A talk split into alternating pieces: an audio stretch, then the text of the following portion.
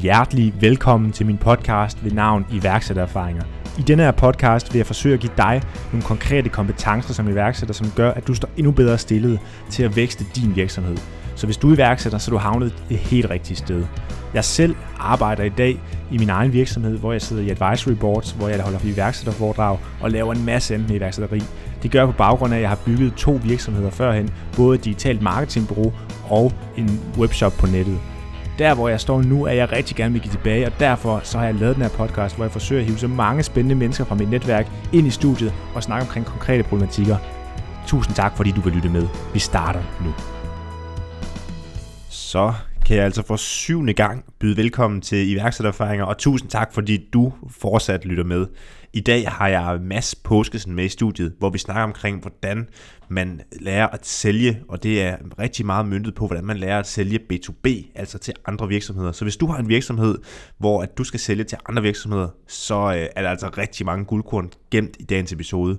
Som nogle af jer måske kan huske, så i episode nummer to, så havde jeg faktisk øh, besøg af Masses partner, Christian, som en del af selskabet sammen med. De er jo begge to partner i selskabet PL Partners. Det er også der i navnet, det kommer fra, nemlig fra deres efternavn. Så den kan du gå tilbage og lytte til den episode, hvis du synes, at nogle af de ting, vi nævner omkring Christian, også er interessante. Jeg glæder mig bare til at komme i gang. Der er enormt mange guldkorn gennem i den her episode. Vi ses på den anden side. Velkommen til, Mads. Tusind tak for det, Kasper. Og, tak fordi du med. Ja, selvfølgelig, og tusind tak, fordi du vil være med, først og fremmest. Vi har jo engang haft din, øh, din partner, øh, Christian med i podcasten her, og vi kender jo også hinanden, øh, jeg tror vi har vi kendt hinanden igennem de sidste to år måske, hvor vi har snakket lidt sammen sådan on-off, øh, fordi vi begge to har været øh, i byråbranchen. Men øh, Mads, kunne du tænke dig lige at fortælle øh, lytterne omkring, hvem du er, og hvad du laver, og så videre? Det kunne jeg i hvert fald. Jamen, jeg har glædet mig til at være med, og øh, ja, vi kender jo hinanden som sagt, så jeg har også øh, lyttet med spændt siden afsnit 1. Jeg er super glad for det. Mm. Hvad hedder det? Jamen, jeg hedder jo Mads Påskesen, og jeg er 24 år gammel og er direktør og stifter af Facebook-byrået P eller Partners, øh, som jeg startede ja, sammen med Christian for fire år siden lige præcis, efter vi havde drevet en webshop i et år. Øh, den webshop startede vi, da vi gik ud af handelsskolen, øh, kørte den i et år, øh, og så startede vi øh, byrået herop, fordi vi Øh, vi brugte Facebook-marketing til at vækste vores webshop, og så så vi en idé i at hjælpe andre webshops med det. Og så kom vi faktisk i gang med, med, med bureauet. Øh, det er så fire år siden. Der sad vi i min forældres garage. Mm. Nu sidder vi i, på vores kontor i København med, øh, vi, har, vi har 24 mand i bureauet i alt. Øh, så, øh, så vi har fået en eller anden størrelse nu og er blevet, altså vi, man kan vel nok ikke kalde os en startup mere, vil jeg sige. øh, vi har, ja, vi er 24 medarbejdere, og det er en fordobling af, hvad det var for et år siden, og vi tjener penge og har fundet, altså, at komme dertil, hvor vi har en drift, der giver mening, og nogle processer, og vi har nogle kunder og nogle medarbejdere, der ved, hvad det handler om, og, og, øh, og noget, der ikke 100% øh, afhænger af, at jeg er her øh, til at, at holde det hele ved lige. Så, så det er sådan det stadie, vi lige er kommet over i. Ja. Så ja, vi hjælper virksomheder med at tjene penge på Facebook og Instagram-annoncering. Ja, Hvordan, hvordan, hvordan har din rolle sådan ændret sig igennem hele forløbet, fra man går fra at, ja, at være i, øh, i sin øh, forældres garage, til man nu pludselig sidder i, med en virksomhed med 24 ansatte? Ja, altså på nogle områder har, har, har min rolle ændret sig helt sindssygt meget, og på andre områder så øh, har den slet ikke ændret sig. Mm. Der hvor den har ændret sig helt vildt meget, det er, at øh, jamen, det er klart, at, at vi kører virksomheden øh, altså helt dagligdagen af en anden i dag, øh, nu. Vi har en organisation, vi har tre forskellige afdelinger, vi har øh, nogle mellemledere, øh, så, så lige pludselig er der nogle andre, som også har ansvar for at lede virksomheden mod øh, nogle mål, vi sammen har sat. Øh, og det er derfor ikke alting, der går igennem mig. Og når man er 24 mand i, i et bureau og, øh, og kører derud af, så foregår der rigtig, rigtig mange ting. Øh, øh, alle folk sidder og, og, og arbejder øh, 8, 9, 10 timer om dagen øh, på alle mulige fede ting, og det er altså svært at være med i loopet øh, for mit vedkommende og, og, og ligesom være med ind over alt, hvad der sker. Så, så, så der er nogle, nogle, nogle klare, der er helt klart nogle ting, som har ændret sig rigtig meget. Så er der, øh, der hvor det slet ikke har ændret sig, det er, at, øh, at øh, jeg er stadig en rigtig stor, altså øh, ja, nu siger jeg, jeg er direktør og så videre, altså jeg skulle stadig med rigtig meget øh, i driften og på kunder og til at udvikle forretningen. Mm. Så stadig meget med hands-on øh, på en lidt anden måde der, hvor det slet ikke har ændret sig, det er, at jeg sælger stadig rigtig, rigtig meget, og, ja. øh, og, og gør rigtig meget for at få, få nye kunder ind og holde på de kunder, vi har. Øh, og, fordi det er det, jeg brænder for. Øh, og så kan man sige, at det har ændret sig, fordi det er nogle lidt andre virksomheder, vi har. øh, vi arbejder med nu meget af tiden, end da vi startede ud. Øh, det har ændret sig, fordi vi har fået nogle bedre salgsprocesser og er blevet meget dygtigere til det, og, og har ligesom fundet vores metode, der, der virker for os. Så på den måde har det ændret sig lidt, men bruger stadig rigtig meget min tid på salg, fordi jeg brænder for det. Fedt. Og det er jo også netop det, vi skal snakke om i dag. Det er jo øh, øh salg og, og mere specifikt salg B2B. Altså hvordan sælger man øh, salg, øh, eller sælger man sin ydelse til B2B til andre virksomheder og så videre.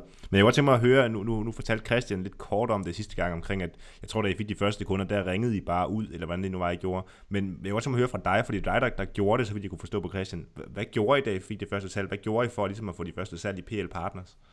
Ja, Jamen, det er rigtigt. Altså, Christian og mig har jo en klar øh, rollefordeling, og det har vi haft siden starten. Så det har været mig, der har håndteret menneskerne, og han har håndteret maskinerne og, og, og systemerne. Øh, så i starten, da vi startede ud, der var det mig, der skulle ringe ud til nogle kunder, få dem til at sige ja til et samarbejde, snakke med dem i dagligdagen, mens han sad og lavede annoncerne ja. og alt det tekniske. Øh, og det, det er ligesom vores udgangspunkt, og, og derfor vores partnerskab fungerer super godt. Øh, så det vi gjorde i starten, da vi, øh, da, lige da vi startede ud, og vi sad der hjemme i garagen, det var, at jeg, jeg startede med at ringe op til min gamle øh, chef i Superbrosen i Dalby, hvor jeg kommer fra. Ja. Øh, hvor jeg havde været flaskedreng i tre år. Ja. Øh, det, det sidste jeg gjorde, inden jeg stoppede der, var at oprette deres Facebook-side til dem. Øh, og så fik de den ligesom selv øh, og, og skulle bruge den, og det var så et halvt år øh, siden på det tidspunkt, da vi startede PL Partners, og så kunne jeg ligesom gå ind og se, om de brugte den slet ikke. Og så ringede jeg op til dem og sagde, hey øh, Claus, nu har jeg skulle lavet et firma, der skal hjælpe virksomheder med at få noget ud af Facebook. Jeg kommer skulle lige op om 10 minutter og fortæller, øh, hvordan jeg skal styre jeres side, og, og hvad det skal koste, så, så skal du have kunde i min butik. Og så sagde han, fint, vi ses lige om lidt. øh, så det var jo en, jeg kendte rigtig godt. Ja. Og så fik vi ham ind. Det, der så skete, var øh, umiddelbart efter, at vi, øh, vi, de ting, vi lavede for ham og, og for dem, virkede rigtig godt, og så, øh, så, så så jeg jo ligesom noget i, at der var alle mulige andre superbrusen-butikker og kvickly-butikker og så videre ude i Danmark. Dem vil jeg gerne tale med. Så gik jeg op til Claus og sagde, Claus, hvis du skulle give mig navnene på 10 eller 20 brugsuddelere, du kender øh, rundt omkring øh, fra Sjælland, øh, hvem er de så? Og så fik jeg 10 navne, og øh, så gik jeg hjem og ringede til dem og sagde, hej, jeg har fået dit navn, Claus, øh, må jeg komme forbi man, til en kop kaffe og fortælle, øh, hvordan vi arbejder med hans Facebook og, og tjener ham nogle penge på det. Ja. Øh, og, og så var der også nogle webshops, som vi Øh, det, var, det var sådan den ene type kunder, lokale virksomheder arbejdede med i starten. Det gør vi ikke mere, øh, men det var en stor del af vores opstart. Øh, arbejde med de her supermarkeder. Webshopsen, som vi er meget mere fokuseret på nu, og digitale forretninger, havde vi også nogle af i starten, og dem fik vi ind via øh, iværksættergrupper på Facebook og LinkedIn, øh, hvor vi simpelthen bare altså, øh, slog op, at nu var vi open for business, og hvis der var nogen, der var interesseret, så kunne vi hjælpe dem, og så fik vi faktisk nogle henvendelser derfra igen. Okay, så det vil sige, at altså, I lavede aldrig nogen sådan en kold canvas, altså I, det, var, det var mere sådan en relationsbaseret salg på en eller anden måde, I, I gik ud og lavede? Ja, lige i starten var det, var det på den måde, som jeg lige beskrev, men, men øh, man kan sige, det, det er ikke iskold canvas, når man ringer ud og siger, jeg har fået dit nummer af, af vores fælles bekendte Claus. Øh, men det er stadig rimelig koldt, øh, fordi at, at, at, øh, den her brugsuddeler op for øh, øh, Hornsherred eller Trøjrød, eller hvor det måtte være, øh, var overhovedet ikke interesseret, altså kendte mig ikke og var ikke interesseret i øh, nødvendigvis at finde nogen til at hjælpe med Facebook. Øh, så jeg skulle ligesom presse den ind den vej. Ja. Man kan så sige, at det var de første 10, jeg ringede til, som jeg havde fået af Claus, og derefter så, øh, så lavede jeg faktisk kold canvas til alle Superbrusen og Kvickly butikker i hele Danmark, har jeg ringet til på et tidspunkt. Okay.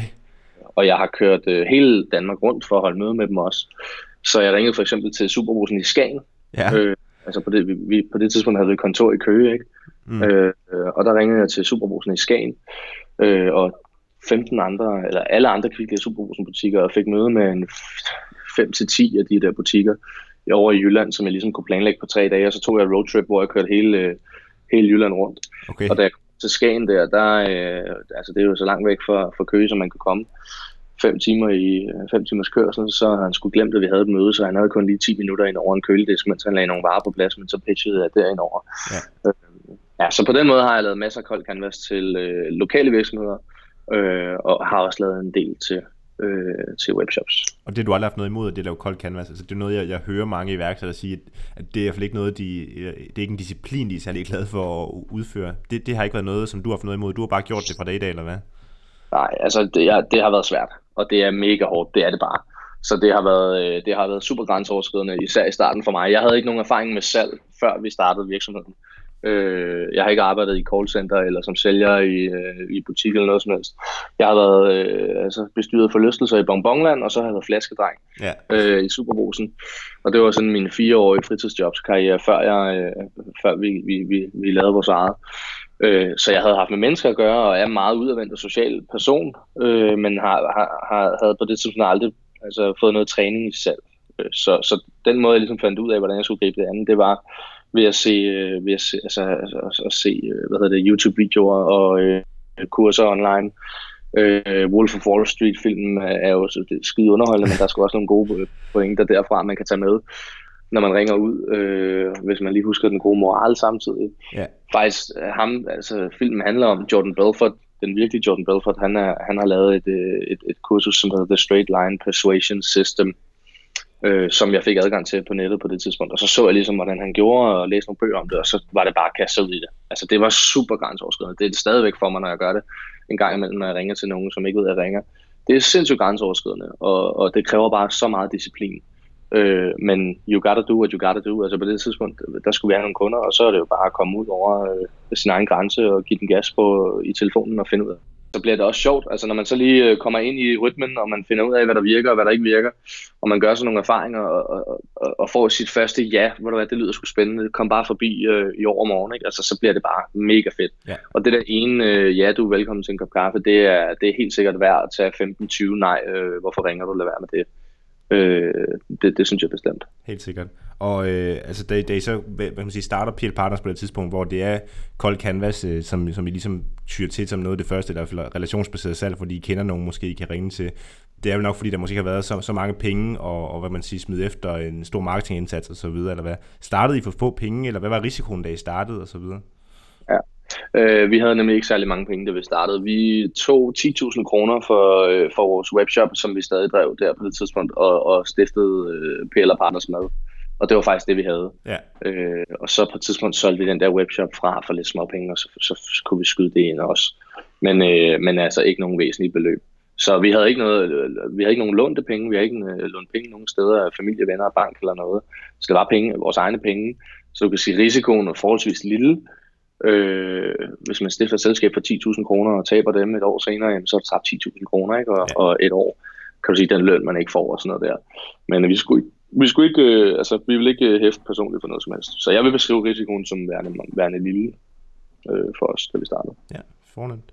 Og øh, Mads, det vi skal snakke om i dag, det er jo øh, salg, og, og lige inden øh, vi, vi, vi startede med at, og, og, og trykke record her på podcasten, så startede jeg med ligesom lige at undskylde, at jeg i mit øh, hvad man siger, oplæg til dag beskrev dig meget som sælger, fordi du er jo direktør og altså partner i en virksomhed med 24 ansatte, hvor du så med det samme sagde nej, fordi du er sælger. Altså du sagde, at du har sælger ind til benet, fordi det er en disciplin, du, øh, du godt kan lide at lave, og som er, er, er hvad man siger, en, en, en, en jeg ved ikke, man skal sige, det er en type, men det er i hvert fald, øh, hvad man siger, den boldgade, du, du bevæger dig i, i det arbejde, du laver langt hen ad vejen. Så det er salg, vi skal snakke om i løbet af i dag. Jeg kunne godt tænke mig bare sådan at starte med at høre, hvad, hvad er et godt salg for dig? Mm. Ja, sindssygt godt spørgsmål. Og også helt rigtigt, altså sælger, det, det har lidt en, øh, altså det lyder lidt, øh, det skærer sådan lidt i, i, i ørerne, når man lige hører det for mange, men for mig, der, der er det sgu, altså jeg skaver mig overhovedet ikke ved at sige, at jeg er sælger af, af, af det, vi kan tilbyde den her virksomhed. Øh, fordi jeg er super stolt af det produkt, vi har. Og jeg elsker at sælge det, fordi det er et mega fedt produkt. Og det er også det, der gør, der, der er et godt salg for mig det er, når jeg sidder over for en, en, en virksomhed, jeg ved, øh, de er den perfekte kunde til vores øh, bureau, og vores produkt kan virkelig hjælpe dem. Altså, så bliver salget sjovt. Øh, og det er egentlig det, mit salg handler om det, langt hen ad vejen. Det er faktisk, øh, før jeg begynder at sælge, jamen, så skal jeg behovsafdække kunden og få en, en hel masse information ud af kunden, som jeg skal bruge til at vurdere, om jeg overhovedet bør sælge. Øh, fordi det kan sagtens hende, at jeg sidder over for en virksomhed, som egentlig ikke er egnet til at være kunde hos os. Og i så fald, så skal jeg ikke lave salget. Så bliver det rigtig, rigtig dårligt. Mm. Fordi jeg kommer til at love kunden nogle ting, jeg ikke kan overholde, fordi der ikke er et match. Og så kommer, kommer kunden til at blive skuffet, og, og vi kommer til at stoppe, og det, og det er heller ikke sjovt eller øh, rentabelt for os. Øh, så et godt salg for mig er et salg, hvor at, at, øh, der er et fedt match med, med kunden personligt. Der er et fedt match med kundens øh, profil, øh, virksomhedens profil, og det, det produkt og, øh, og den værdi, vi kan skabe. Øh, og vi kan, altså, vi kan hjælpe dem med, med reelt øh, gøre en forskel for dem. Mm. Og, øh, og så lande en aftale, som er god for begge parter, og som begge to siger, kæft mand, det bliver et fedt samarbejde det her. Øh, det, er sgu, det er en fed aftale, vi har strikket sammen. Øh, og nu glæder vi os til at komme i gang. Og, og så når man kommer i gang, og det lykkes, altså det er det bedste. Det er jo det, det hele handler om. Ja, fedt. Øh, så for, for os eller for mig handler det jo ikke om at få en streg på tavlen og ringe med klokken. Mm. Øh, fordi man har solgt et abonnement, og så fuck om, om, om det spiller øh, for kunden eller ej. Altså det handler om at, at, at gå ind i et partnerskab med kunden. Ja, så det, så det er altså følelsen af, at hver gang du laver et salg, så gør du altså en forskel for endnu en virksomhed, fordi du ved, at, at jeres produkt vil gøre en forskel for dem som virksomhed. Yes. Okay, fedt. Og hvor, altså, hvor, hvornår begyndte du sådan første gang at, at finde ud af, at du faktisk godt kunne lide det her med at sælge, og du også var ret dygtig til det, fordi det, det var vel ikke lige med det samme. Nu nævnte du før, at, øh, at det var hårdt at ringe, altså kold canvas i starten eksempelvis og så videre. Mm. Altså der, hvor det blev, blev rigtig sjovt første gang, det er, når du har nogle kunder, som der siger tak, altså tak for samarbejdet, jeg er skide glad for at arbejde sammen med jer, og ej, hvor var det fedt i sidste måned, det vi lavede, og øh, det var fandme lækkert, man. I, uh, I er sgu en fed partner. Altså det er der, hvor det virkelig bliver sjovt. Ja. Øh, der er selvfølgelig også noget sjovt i at komme hjem fra et møde med en underskrift på en kontrakt, og gå hjem og sende en faktura, når det er ens egen forretning, og man sidder med ikke særlig mange penge på kontoen til at starte med, og, og man så får lov at sende en faktura på 5, 10 eller 15.000, eller hvad det nu måtte være. Det er også sjovt. Men, øh, men, men det er kun sjovt, hvis, hvis kunden også kommer tilbage og er glad og siger, det har, det har sgu været fedt det her. Mm. Øh, så øh, altså jeg er jo også, altså jeg, jeg er også en meget resultatorienteret person, så, så, så det er jo også et game jo, altså, men, så, så der er også konkurrencen med sig selv om, jamen, når så jeg ved, at virksomheden øh, er de rigtige for os, og vi er de rigtige for dem, når jeg ikke skal bekymre mig om det, men jeg har afdækket, at virksomheden, altså vi kan hjælpe dem, så, så bliver det jo sjovt at, at se, hvor, mange, hvor mange kan man så lukke ud af dem, man taler med, og, og hvilke aftaler kan man få med dem. Alle er jo interesseret i at lave en god aftale. Ja. Øh, og ofte kommer det til at handle om prisen i det, vi laver. Øh, altså det, alle kunder vil gerne have det billigere, men det er faktisk ikke altid det, øh, der i virkeligheden er, er det vigtige, når man laver en god aftale. Mm. Øh, så. Mm. Og øh, man siger, nu, nu du, du startede jo med at sælge til, øh, til de her brugsuddelere og så videre, og nu ved jeg, at det er en, det er en helt anden type kunder, du, øh, du, du henvender dig til, altså markant større virksomheder øh, end en lokal brugsuddeler. Hvordan har salget for dig sådan ændret sig igennem tiden, den måde, du skal sælge på og så videre? Mm. Ja, altså øh, med brugsuddeleren var det sgu meget, øh, no offense til dem, altså jeg elskede at arbejde i Superbrusen, og jeg har en stor kærlighed til, til, til Superbrusen. Ja. Men det er jo meget, øh, man, man står lige over køledisken, og så giver man sgu hånd på noget, og du ved, så prøver vi lidt om prisen, og så går vi hjem og gør det. Mm. Altså det var meget sådan, det var dengang, og det, det er ikke, altså det, det, var, det var fordi, det, det var sådan, vi solgte, og vidste ikke bedre på det tidspunkt. Øh, og det virkede også fint. Øh, men i takt med, at vi nu arbejder med, med virksomheder som altså Novo Nordisk, Verisure, øh, Ilums Bolighus og Full Rate, altså nogle større virksomheder, øh, så er der lige pludselig flere personer om beslutningen. Så når jeg sidder ude med kunden, jamen, så er der flere personer øh, til at tage beslutningen, og der er, der er forskellige interesser hos de forskellige personer. Det kan være, der sidder en øh, administrerende direktør, det kan være, der sidder en marketingdirektør eller en marketingchef, og det kan være, der sidder en øh, social media manager eller marketing manager.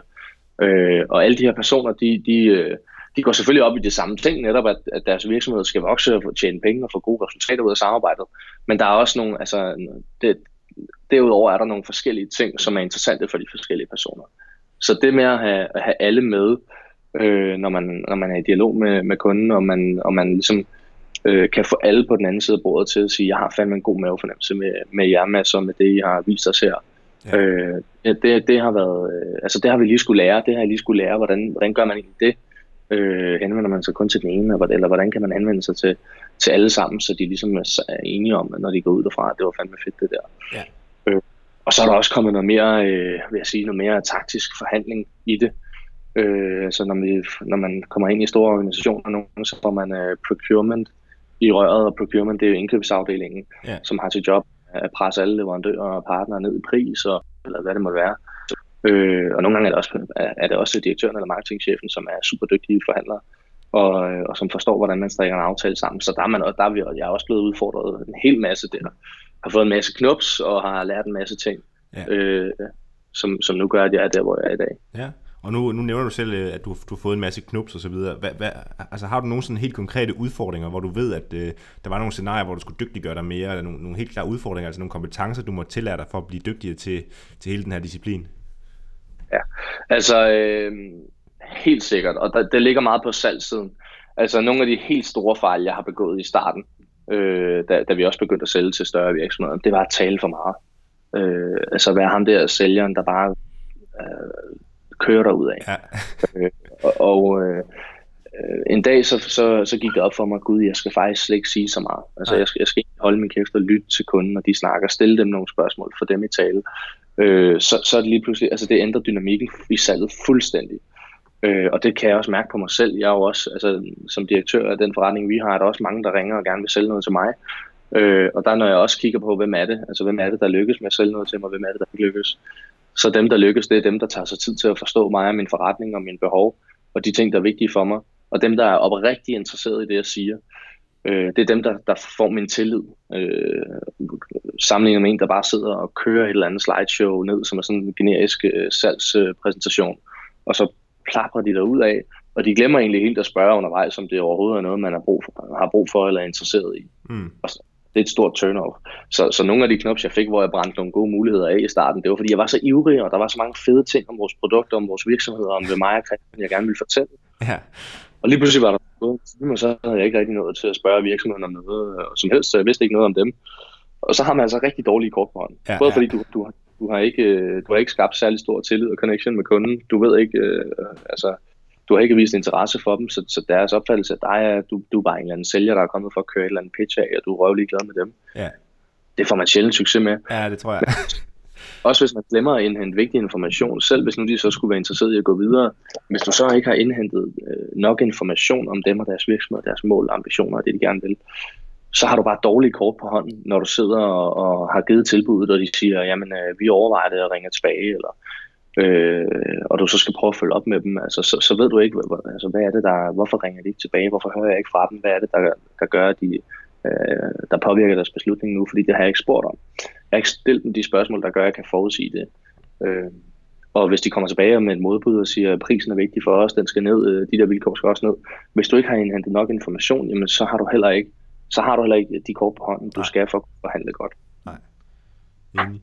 Og hvad, hvad man siger, altså man, man, og man begår jo mange fejl, og det er jo uanset om man er sælger, iværksætter eller noget helt tredje, altså man, man laver fejl. Hvad, hvad gør du for at, at hvad man siger, dygtiggøre dig og sikre dig, at du ikke laver de samme fejl igen, og også for ligesom at, at reflektere over, øh, hvad du kan gøre bedre? Ja, Jamen, det er det, er det altså, du siger selv, øh, reflektere. Jeg er meget reflekterende øh, og sidder og replayer, ligesom fodboldspillere og håndboldspillere, når de har spillet en kamp, så går de hjem til træning efterfølgende og ser kampen igennem og analyserer og, og, øh, og, og stopper, når man ser nogen, der begår en fejl og spoler tilbage og siger, se hvad du gjorde der, bum bum bum, det fortsætter der, det giver det mening. Altså, det er meget det samme, jeg gør i mit hoved, for eksempel, når jeg sidder i bilen på vej hjem fra et møde, eller jeg kommer, hjem, øh, hvis det er på vores kontor, jeg bare sætter mig ind på mit kontor og lige reflekterer over, hvordan tager jeg den videre herfra. Øh, hvad skete der egentlig her? Hvad sagde øh, vedkommende? Jeg tager mange noter på mine møder, så jeg har, når jeg har været til et, til et indledende møde med en kunde, et salgsmøde, så kommer jeg hjem med altså, to, tre og fire sider fyldt med noter om ja. kunden og til virksomhed.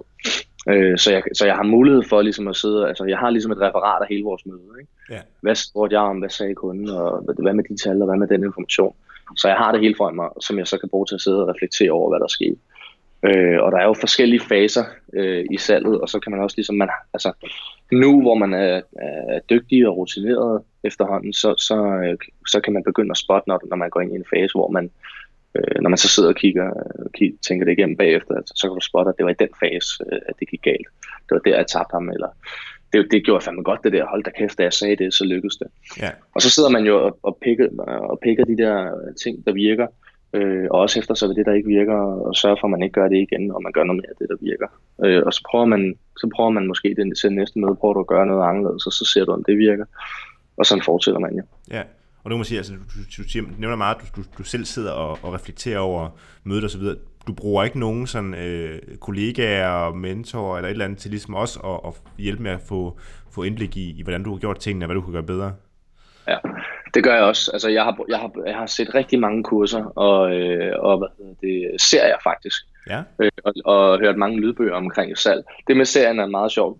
Øh, konkrete anbefalinger til alle iværksættere, der skal ud og sælge dem selv, deres produkt, deres virksomhed, det er, at man skal have set øh, Mad Men ja. på Netflix, man skal have set Suits, man skal have set House of Cards. Okay. Øh, og, og, og lige nu er jeg i gang med Peaky Blinders, den, den kommer også på listen. Øh, altså, de serier, det handler om, om big business. Det handler om øh, hovedpersoner, som har meget indflydelse, har meget magt, skal, blive, skal, skal hvad end det er magt i erhvervslivet, i deres virksomhed, at de er ved at bygge et imperium op, eller det er i politik, øh, eller hvad det måtte være, der følger du de her hovedpersoner.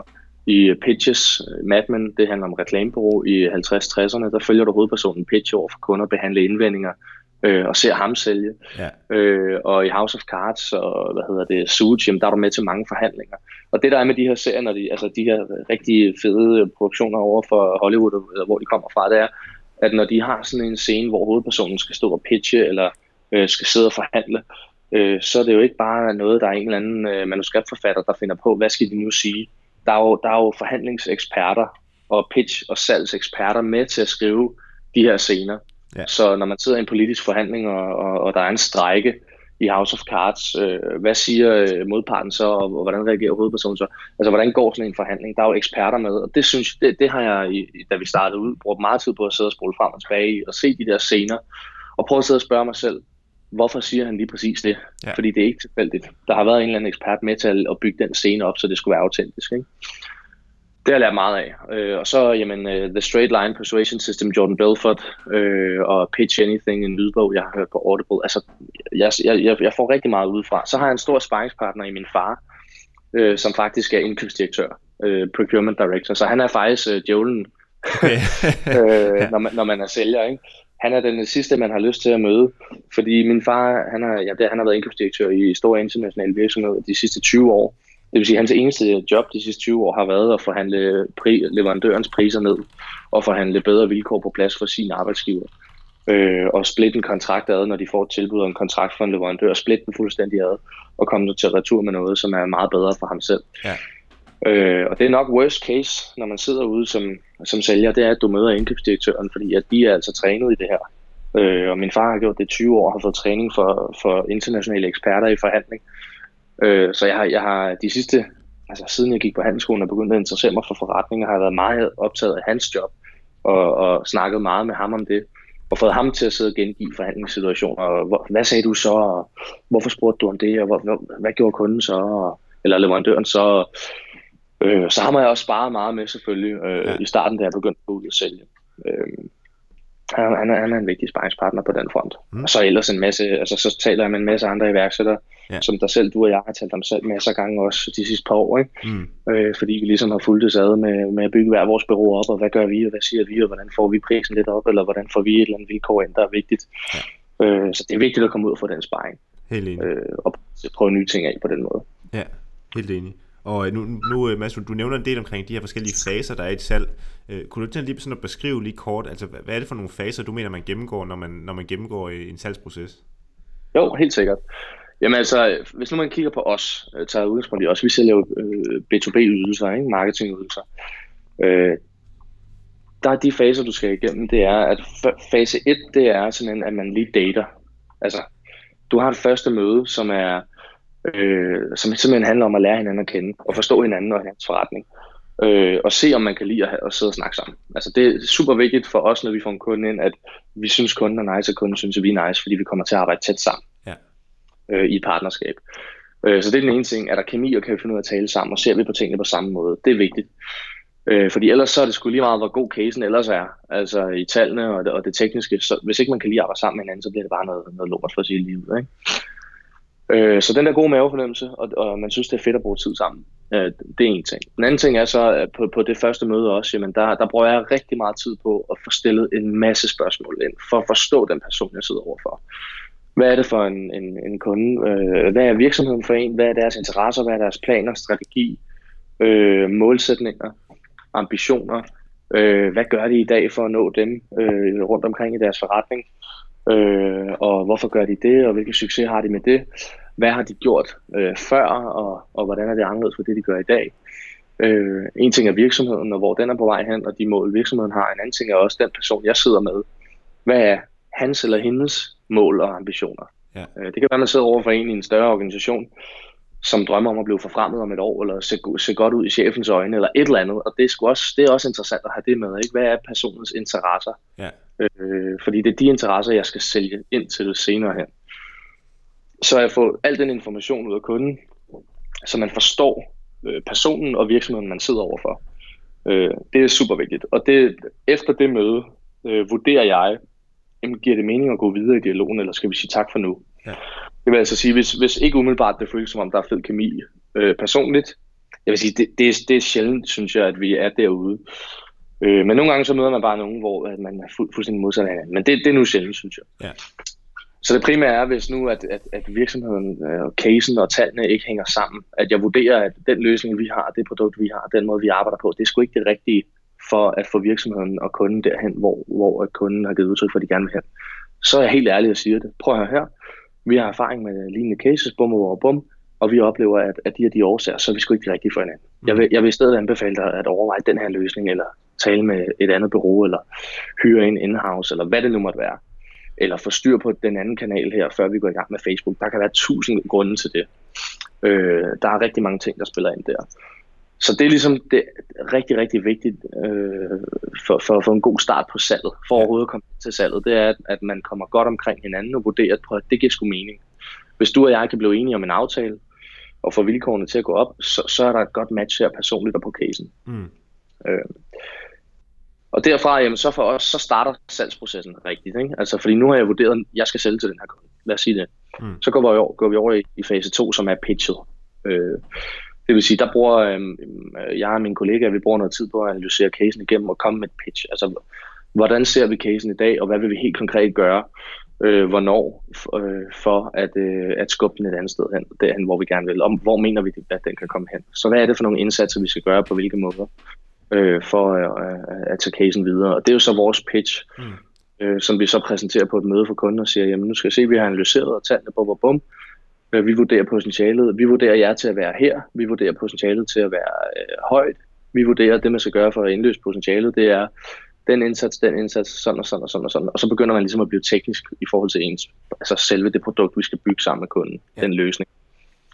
Øh, og, og det kan godt tage lang tid. Der er sgu mange ting, i, øh, man skal omkring der, for at være sikker på, at, vi, at, at der ikke er noget, der er tilfældigt, og vi har været det hele omkring. Mm. Så nogle gange så er det pitch, det er, lad os sige, det er øh, 20-50 slides nogle gange. Ja. Øh, sådan en møde kan godt tage halvanden to timer, hvor vi egentlig bare præsenterer produktet og måden, vi har tænkt os at gøre det her på. Øhm, og der er det sindssygt vigtigt for mig at have kunden med hele vejen igennem. Så hver eneste slide, vi, vi, vi viser, når vi har sagt vores pointe med det, øh, altså gør det til en dialog og spørge kunden, giver det mening for dig? Ja. Øh, er du enig i det? Har vi anskuet det på den rigtige måde. Og så ligesom få en accept der, eller en delaccept, hvor de siger, ja, det synes jeg faktisk er rigtig god mening. Det, det lyder fedt. Ja. Godt, så går vi videre til næste slide. Næste kapitel, det siger det her. Ikke? Nu, nu skal vi tale om det her. Ja. Og så præsenterer man et eller andet og fortæller en hel masse og viser nogle tal, eller hvad det måtte være, som understøtter det. Og så igen, inden man går videre fra slidet, så siger man, giver det mening for dig? Hvad synes du om det? Øh, du rynker sgu lidt på, altså hold øje med kunden og se, ja. hvad deres, deres øh, mimik og, og deres øh, kropsposition, kropssprog, øh, hov, du krydsede skulle lige armene der, eller du rynkede lige panden, sagde noget, som du var uenig i. Øh, hvad, hvad tænker du til det? Mm. Så, så man har en dialog om, om løsningen øh, hele vejen igennem, øh, fordi at det er vigtigt for mig, inden jeg overhovedet præsenterer nogle vilkår, altså en pris på samarbejdet, yeah. en pris på produktet, så ved jeg, at kunden vil have det. Yeah. Så jeg, jeg, jeg vil ikke præsentere en pris eller nogle vilkår for samarbejdet og give tilbuddet hvis ikke at kunden siger til mig, jeg vil gerne have det tilbud. Jeg, jeg synes, det er den fedeste løsning nogensinde, du har præsenteret for mig her. Øh, hvad koster det, og hvordan kommer vi i gang? Ja. Den reaktion vil jeg have fra kunden, før jeg præsenterer prisen. Øh, så det vil også sige, når jeg så har været alle slides igennem, og jeg når til prisslidet, øh, så inden jeg trykker videre på prisslidet, og jeg har fået alle de her delaccepter hele vejen igennem, ja. så spørger jeg kunden, det var sådan set det, vi havde. Hvad, hvad tænker du til det helt overordnet? Fordi nu har jeg har fået delaccepter hele vejen igennem på alle de der nitty-gritty ting, og så zoomer jeg lige ud og siger, nu zoomer vi lige ud. Hvad, hvad synes du om det helt overordnet? Har vi ramt den lige i røven, eller har vi skudt forbi? Og så ved jeg jo godt, hvis det er nogen, der har sagt ja, og det er fandme fedt hele vejen igennem, så siger de, at den er sgu ramt lige i røven. Ja. Så det er faktisk ret fedt, det der. Øh, og det virker sgu som det rigtige. Jeg er ret imponeret eller et eller andet. Og det er den reaktion, jeg gerne vil se fra kunden, før jeg går videre til prisen. Ja. Fordi det giver, ikke videre, det giver ikke mening at præsentere en pris for nogen og gå ind i en forhandling, hvis ikke kunden absolut er solgt på produktet. Nej. Så det vil også sige, at hvis ikke jeg får den reaktion, når jeg sidder der med kunden og siger, nå, det var faktisk sidste slide, nu zoomer vi lige ud, hvad synes du så? Ja. Har vi ramt en røven eller skudt forbi? Hvis, hvis ikke de siger, jeg elsker det, altså mm. hvis de sidder og tøver lidt, og det er også lidt forhandlingsteknisk, altså jeg vil gerne have dem til at komme med sig nu, ikke? Og, og sige, at de elsker det, mm. øh, så kan jeg jo bruge det hvis, hvis de prøver, altså når vi går ind i en forhandling, så vil jeg jo gerne vide, om de elsker det, eller om de bare synes, det er lidt fedt. Ja. Fordi jeg, jeg, jeg kan jo forhandle meget stærkere, hvis de siger, de elsker det. Det er klart. Så jeg prøver at få dem til at komme et, så vil jeg give nogle udsagn, som, ej, hvor er det fedt, og jeg elsker det. Hvis ikke de gør det, så bliver jeg bare ved med at stille HV-spørgsmål ind til det. Ja. Bliver ved med at udfordre dem. Lad os nu sige, at vi når det til, at jeg siger, nå Kasper, nu zoomer vi skulle lige ud, nu har vi været vores første slides igennem, det er sådan set sådan, vi ser det. Hvad tænker du? Så siger du til mig, øh, ja, det er sgu ikke så ringe endda, Mads. Så siger du så, ikke? Ja. Du holder lidt på kortene. Altså, ja. det vil jeg ikke være tilfreds med. Så vil jeg sige, jamen, øh, det er sgu da meget godt. Altså, er det, er det lidt ringe, eller hvad, siden du siger sådan, ikke? Mm. Nej, ah, det er okay, siger du så. Det er stadig ikke noget, jeg vil være tilfreds med så vil jeg sige, hvad, hvad, hedder det, hvad, hvad, er der nogle øh, særlige ting, hvis vi lige øh, hæfter os ved her? Er der noget, du hæfter dig ved, du synes, der, der er rigtig godt? Ja, jo, jo, måske var det der okay godt. Mm. Altså, så vil hele tiden gå skridtet dybere. Er der noget af det, du synes, der altså, du, du, du sidder sådan lidt og tøver? Er der, er der noget af det, du, altså, noget, du decideret er uenig i? Ja. Ja, jo. Altså, det er vigtigt at fortælle om ting, ikke? Ja, ja. Og, og det er også svært at sidde og holde på kortene og sige, det er ikke så ringe endda, det er okay hvis jeg har fået dig til at sidde og sige, fuck hvor er det fedt, hele vejen igennem til alle slides. Ikke? Ja, ja. Øhm, men, men der er jo nogen, der dem, der er dygtige til at forhandle, altså de vil jo, de vil jo ikke, de vil jo ikke sige, fuck hvor er det fedt, og hold da kæft, for jeg elsker det. De vil sige, ok, udmærket, ja. interessant hele vejen igennem, ikke? så man ikke rigtig kan læse dem. Ja. Øh, men, men det vil jeg ikke acceptere. Altså jeg vil ikke præsentere en pris for nogen, som siger, ok, udmærket, interessant. Nej så vil jeg sige til dem, hvad du, altså du virker sgu, altså hvis nu du har siddet sådan hele vejen igennem, og også til sidst, når jeg spørger dig, hvad synes du om det overordnet, hvis vi lige zoomer ud, hvis du siger, at det er sgu interessant, det er ok, ja okay, det er sgu okay, det er ikke det værste, vi har set. Så vil jeg sige, jamen ikke det værste, altså det, for at være helt ærlig, det er jeg sgu lidt skuffet over, for jeg går der efter at være det bedste, I har set. Ja. Altså har I set nogen, har I set nogen, der er bedre end mig der? Har I set nogen, der kommer til bedre bud end det her? Ja så er det sgu lidt svært at sidde tilbage og sige, altså, og holde på korten, ikke? Så jeg vil blive ved med at bore i det der. Og hvis de har set nogen, der er bedre end mig, så vil jeg fandme have dem til at sige det, fordi så vil jeg da vide det. Ja. For jeg, jeg præsenterer ikke noget, med mindre jeg er stensikker på, at det her det er det rigtige for kunder, det er den bedste løsning, de skal have. Så hvis nu kunden sidder og har en følelse af, at de faktisk har set noget, der var bedre over hos et andet bureau, så vil jeg skulle have dem til at sige det. Øh, og så kan det være, at jeg siger, okay, sindssygt mand, den løsning havde jeg sgu ikke tænkt over, så kan det sgu være, at jeg skal tage dem. Altså, så vil jeg lægge mig ned, ikke?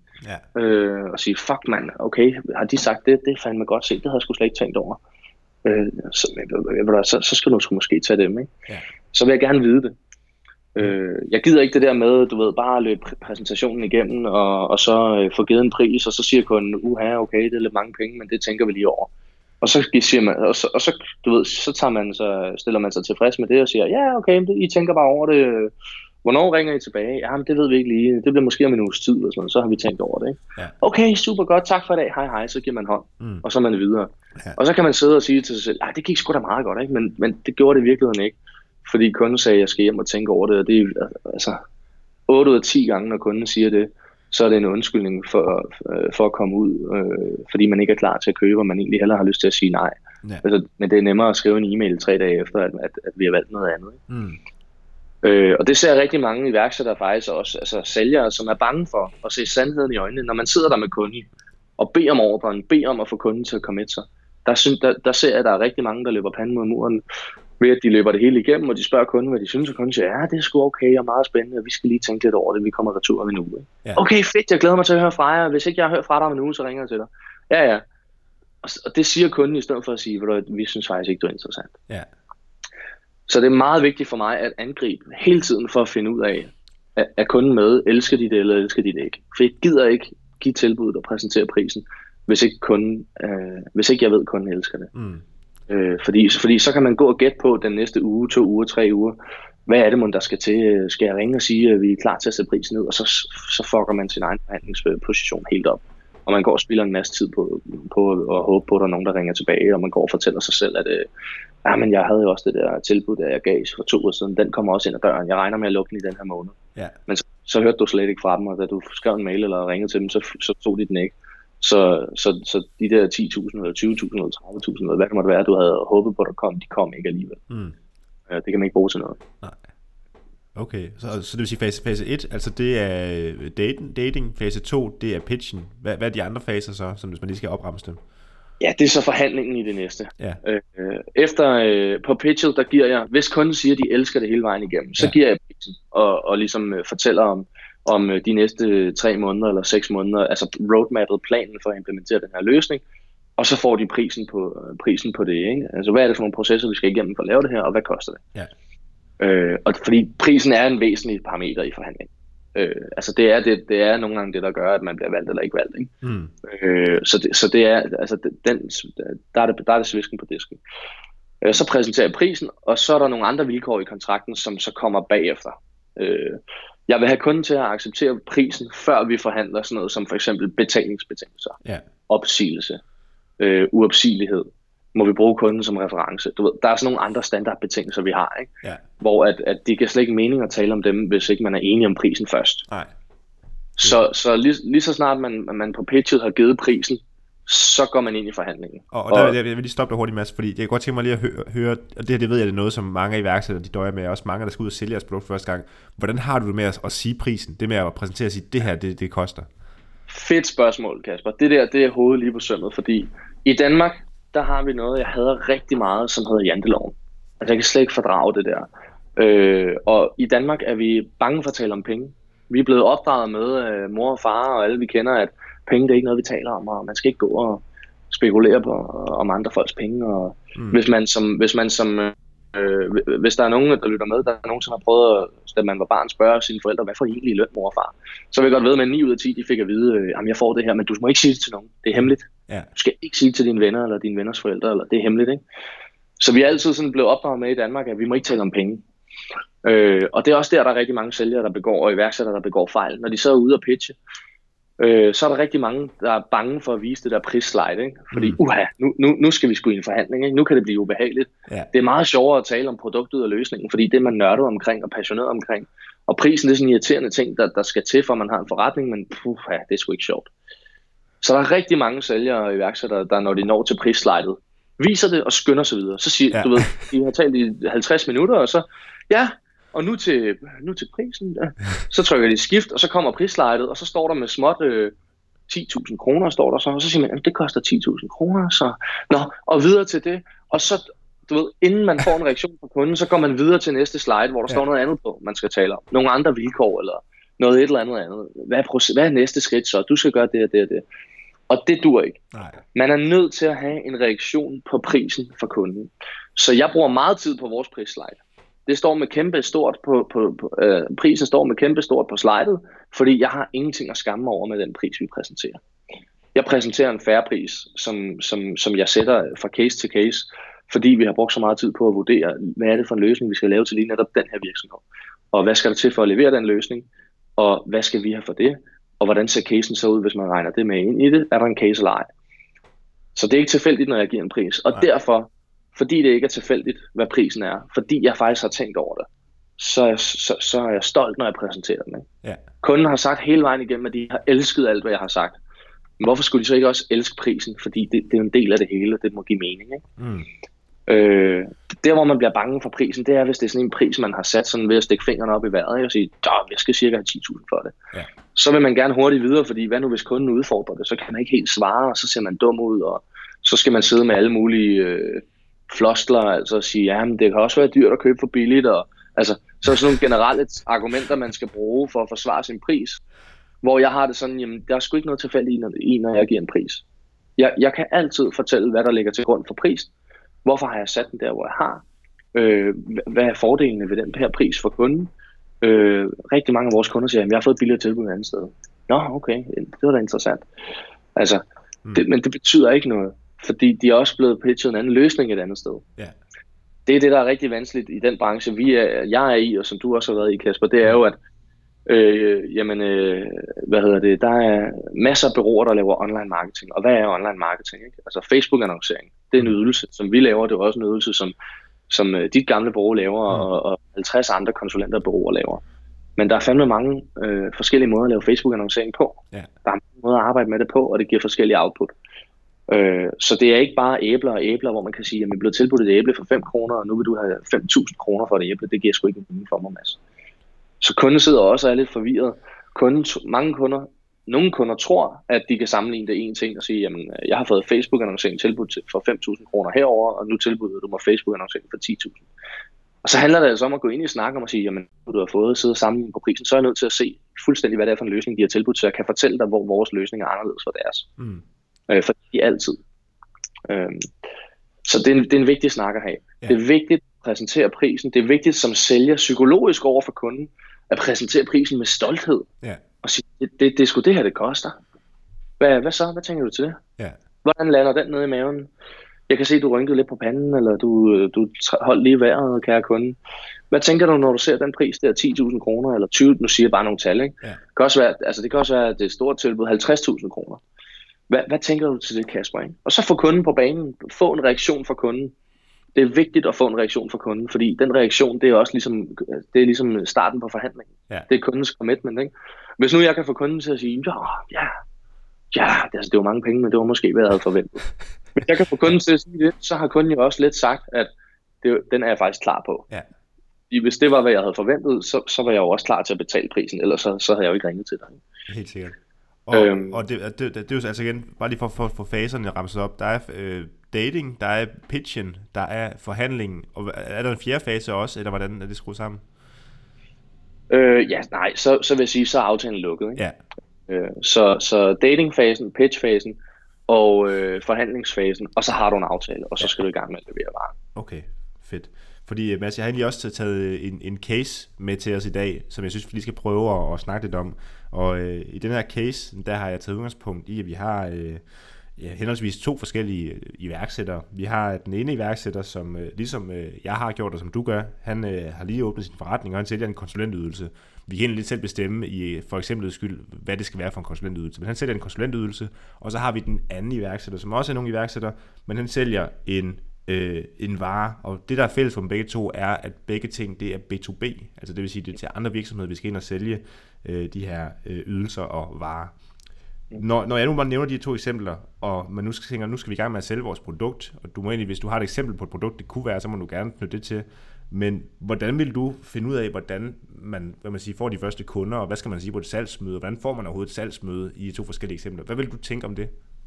Ja, det er en ret åben case. Så hvis jeg sådan skal prøve, øh, hvad hedder det, at sige, jamen, hvis du laver en virksomhed, som laver ydelser øh, eller produkter til andre virksomheder, ja. så er det fordi, du, du har kendskab til din, altså så vil det højst sandsynligt være, fordi du har kendskab til de virksomheder, du, du gerne vil sælge det til. Ja. Øh, enten, hvis du har lavet en eller anden dims, der skal gøre, at en eller anden fabrik kan optimere deres produktion og få 10% øh, øh, hvad hedder det, få 10% øh, mere effektivitet på fabrikken ja. øh, i døgnet end før, så er det højst sandsynligt, fordi du har kendskab til den der maskine, dimsen skal sidde ind i.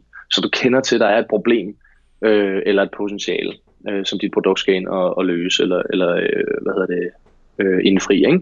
Ja. Og det samme med ydelsen. Da vi startede PL Partners, jamen, vi havde selv en virksomhed, vi havde brug for Facebook-annoncering.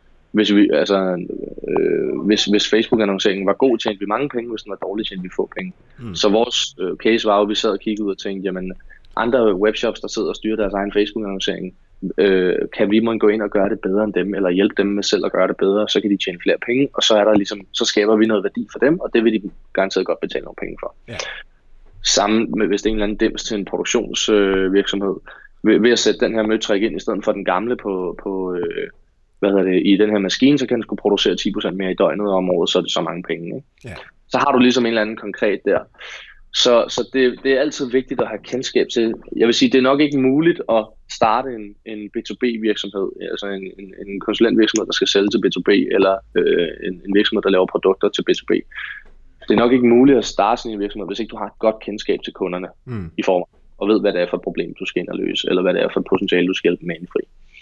Men det er det vigtigste. Altså det er jo, du skal sige, men hvem har behov for det her? Hvilke virksomheder har problemer med, at de har dårlige dimser i deres maskiner, og min dims kan gå ind og, og få det hele til at køre mere smooth. Mm. Øh, jamen, der kan være alle mulige ting, du, du kan gå ind og segmentere på og sige, jamen det er alle, der producerer, øh, hvad hedder det, alle, der har en eller anden, øh, nu aner jeg ikke noget om produktionsvirksomhed, eller et eller andet, alle, der har en eller anden øh, hydraulikkompressor, eller hydraulik øh, et eller andet, øh, jamen de, de, de kan sgu bruge min dims til at få mere ud af deres maskiner. Så er det jo sådan set bare at finde frem til dem, øh, og kigge på nogle øh, databaser med nogle, nogle, nogle virksomheder i nogle branchekoder og se på, øh, hvad er det for nogen, øh, der kunne være interessant for mig, hvem har de her maskiner. Og så kan der også være noget i, i forhold til, hvad koster den her dims. Altså, altså det kan være, at det, det, er ikke alle, øh, det er ikke alle, der har den her maskine, som har råd til at købe den. Det kan være, at man skal have en omsætning eller en indtjening på et eller andet. eller en effektivitet på et eller andet, for man er relevant. Ja, men man siger, hvis, vi nu, hvis vi nu tager, tager det produkt her, og så vi skal sige de, de, de tre faser, øh, som man skal gennemgå ud til, til et møde, og man skal ud og sælge den, er det så bare at hive en udregning frem, som viser, at denne her nye møtrik kan spare jer for... Øh, x antal kroner om året, hvis I implementerer den, og i løbet af år tre har den tjent sig selv hjem, eller et eller andet stil. Eller hvordan, hvordan vil du præsentere sådan et produkt? Er det at lave det, altså vi, vi, vi kaldte det at lave det til en no-brainer, når vi var ude og skulle præsentere et produkt. Det handler om at, at gøre produktet til en no-brainer, så det, selvfølgelig skal man have det, fordi det giver mening økonomisk. Eller hvad, hvad tænker du om det? Ja, øh, ja, altså det er et godt pitch. Altså, der er der en case, der er opstillet, så kunden kan fornemme, lige, lige netop, som du siger, det er en no-brainer. Kunden kan se, når du sælger dit produkt, hvad vil der ske, hvis jeg siger ja til det her. Øh, det, det er nok at gøre det lidt mere simpelt, end det i virkeligheden er. Jeg vil sige, altså lige så snart du sælger noget til B2B, så er alle dine, altså næsten alle dine kunder, næsten i alle tilfælde, hvor du sælger noget B2B, der er kunderne unikke. Ja. Øh, så det vil altid være vigtigt for mig, lige meget hvad jeg solgt til en anden virksomhed, at kende virksomheden og forstå virksomheden. Øh, alt fra dens overordnede strategi og målsætninger, til, til hvordan, hvilke dimser de bruger i deres maskine i dag, hvis det var en dims, jeg skulle sælge. Ikke? Ja. Og grunden til, at jeg vil kende de der helt overordnede ting, som du kan sige, jamen, er det interessant for en dimsesælger, der sælger en dims til en hydraulikpumpe, og kende virksomhedens overordnede strategi. Mm. Øh, grunden til, det er interessant, det er, at, at virksomhedens overordnede strategi definerer alle beslutninger, virksomheden tager ned igennem organisationen. Mm. Så hvis en virksomhed har en strategi, der hedder, at vi skal, vi skal vækste øh, internationalt, lad os sige det, øh, jamen så ved du, at, at, at du skal tale ind i det. Så ved du, at du har med en virksomhed at gøre, som er klar til at investere penge i at vækste. De er klar til, de skal snart købe mange flere maskiner, det vil sige, de skal have flere dæmser. Mm. Det vil sige, de skal ud og bruge mange penge på det her. Øh, og, og, og det kan du bruge til et eller andet. Hvad det lige er i det her konkrete tilfælde, det, det, det, det, det, er jeg ikke sikker på. Men, eller jo, det, det, det, der kan være mange eksempler. Altså det kan være, at øh, jamen, virksomheden skal ud, hvis virksomheden skal ud og bruge x millioner på nye maskiner, så kan det godt være, at de altså, så, at bruge mange penge på dem, så vil de gerne have, at de kører, at de får mest muligt ud af dem, og de kører mest effektivt. Mm. Og så ved du, at du har en virksomhed, som, som skal ud og investere penge, så de er i et mindset, hvor de er klar til at investere. Yeah. Det er nogle gange mere interessant, end at få at vide af en virksomhed, jamen vores, øh, vores øh, strategi de kommende par år, det er, at vi skal skære udgifter ned. Okay, jamen det er en anden strategi, det er et andet mindset, kunden så har. Ikke? Det, så kan det godt være, at den kunde øh, ikke er lige klar til at bruge mange penge på nye dimser, eller ydelser, hvis man er konsulent, eller hvad det måtte være. Nej. Øh, det kan også være, at du, at du øh, er en konsulent, der kan hjælpe dem med at skære, skære omkostninger.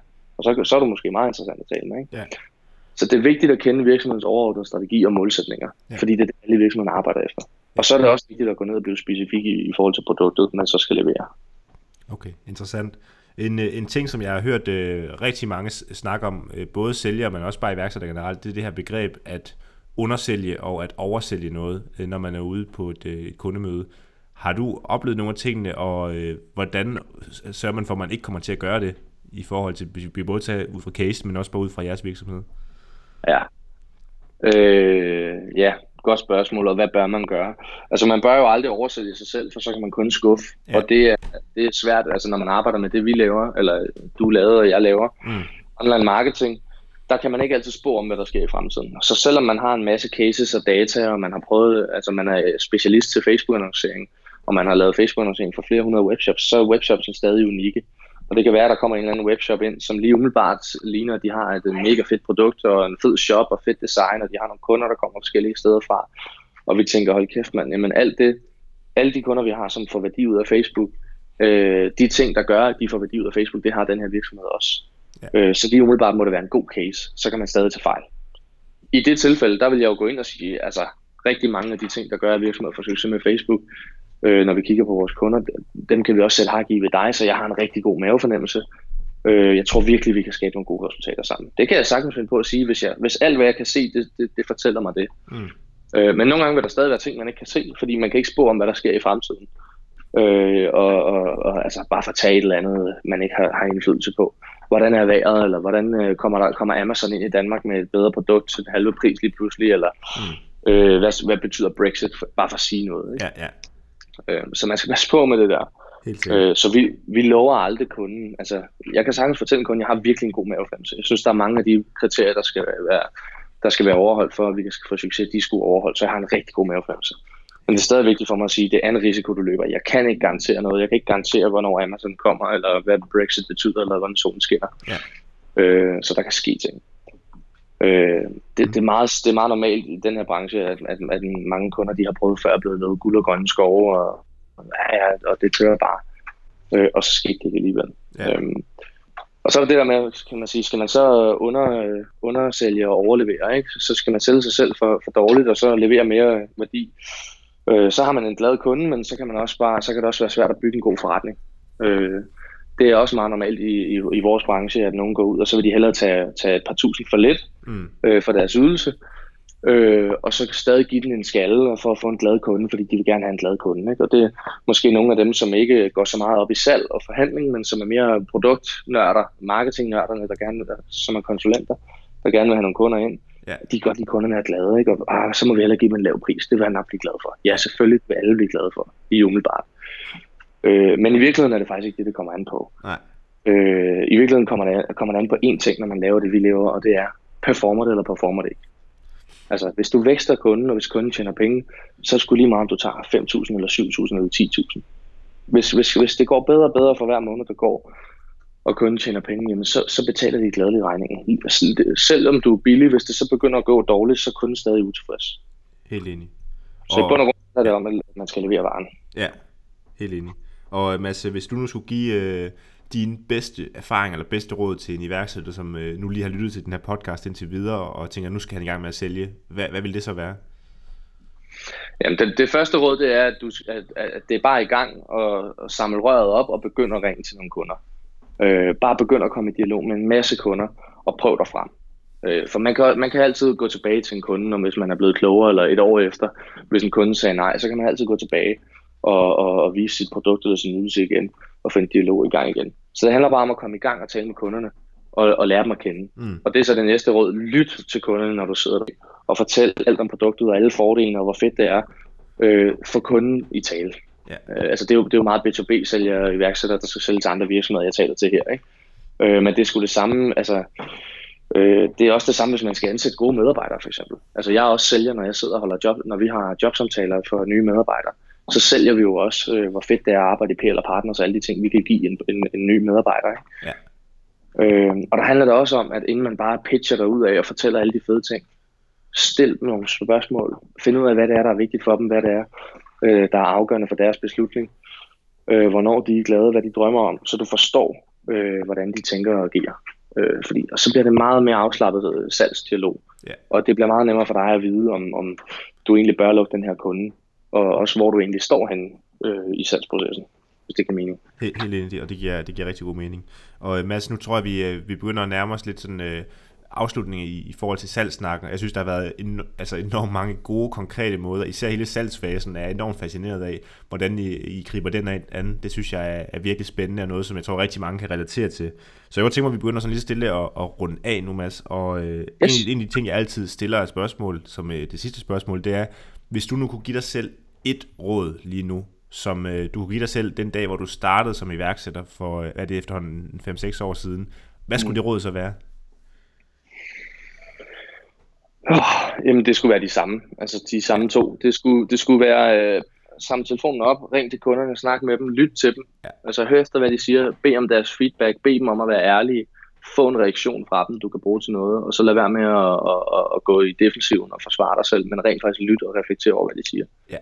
Øh, det er sgu vejen frem. Fornemt. Og så er det supplerende spørgsmål, jeg har, at det er, er der nogle ting, du vil ønske, du har gjort anderledes indtil videre i, i din iværksætterkarriere? Nogle, nogle sådan helt klare milepæle, du kigger på og siger, lige præcis det her skal jeg aldrig nogensinde gøre igen, eller det er i hvert fald noget, som, øh, som du gjorde forkert i lang tid, eller et eller andet?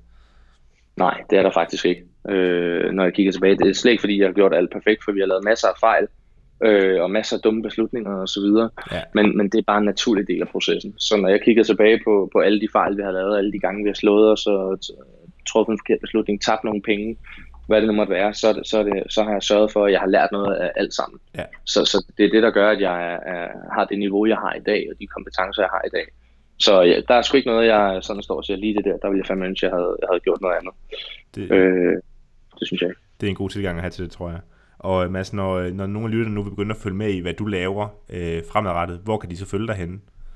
Yes, jamen øh, så skal de følge mig på LinkedIn, hvor jeg hedder Mads Påskesen med to A'er. Og de skal følge mig på øh, Instagram, hvor jeg hedder Påskesen Mads, mm. og igen med to A'er fornemt. Og jeg sørger selvfølgelig for lige at linke i show notes den her episode til dine sociale profiler, og selvfølgelig også lige til jeres hjemmeside, så øh, man kan gå derind også og kigge, hvis man har lyst til det. Og ellers, Mads, så er der kun at sige øh, tusind tak, fordi du vil deltage. Jeg synes, det har været en enormt øh, god og brugbar og rigtig, rigtig konkret episode, det her. Så kæmpe tak herfra. Det er jeg glad for, Kasper. Tak fordi jeg måtte være med. Og med de ord er vi altså færdige med episode nummer 7 af iværksættererfaringer. Husk på, at hvis du godt kunne tænke dig at vide lidt mere omkring den her episode, så kan du følge med inde på min hjemmeside kasperidens.dk, hvor jeg også skriver nogle blogindlæg og skriver nogle forskellige ting omkring iværksætteri. Så hvis du er helt vild med iværksætteri, så det er der, du skal følge med. Derudover håber jeg også, at der hvor du nu lytter til min podcast, at du vil abonnere på den. Altså sådan, at du får en notifikation, hver gang der udkommer nye episoder. Du ved jo godt nok, de kommer hver torsdag, men det kunne jo være rart, at du lige fik en notifikation, når de udkommer, fordi det er altså lidt forskelligt, hvornår på dagen de kommer ud. Så sørg for at abonnere, og hvis du vil gøre mig ekstra glad, så sørg også for at følge med inde på min Facebook-side, hvor du bare skal søge på mit navn, Kasper Edens, eller på min Instagram, som bare er Kasper Edens. Og ellers skal du også filme på min hjemmeside, kasperedens.dk. Det var rigtig meget mit eget navn, jeg fik sagt der. Det lyder helt mærkeligt, men øh, det er altså sådan, det nu er. Ved du hvad? Tusind tak, fordi du lyttede med. Vi ses på næste torsdag.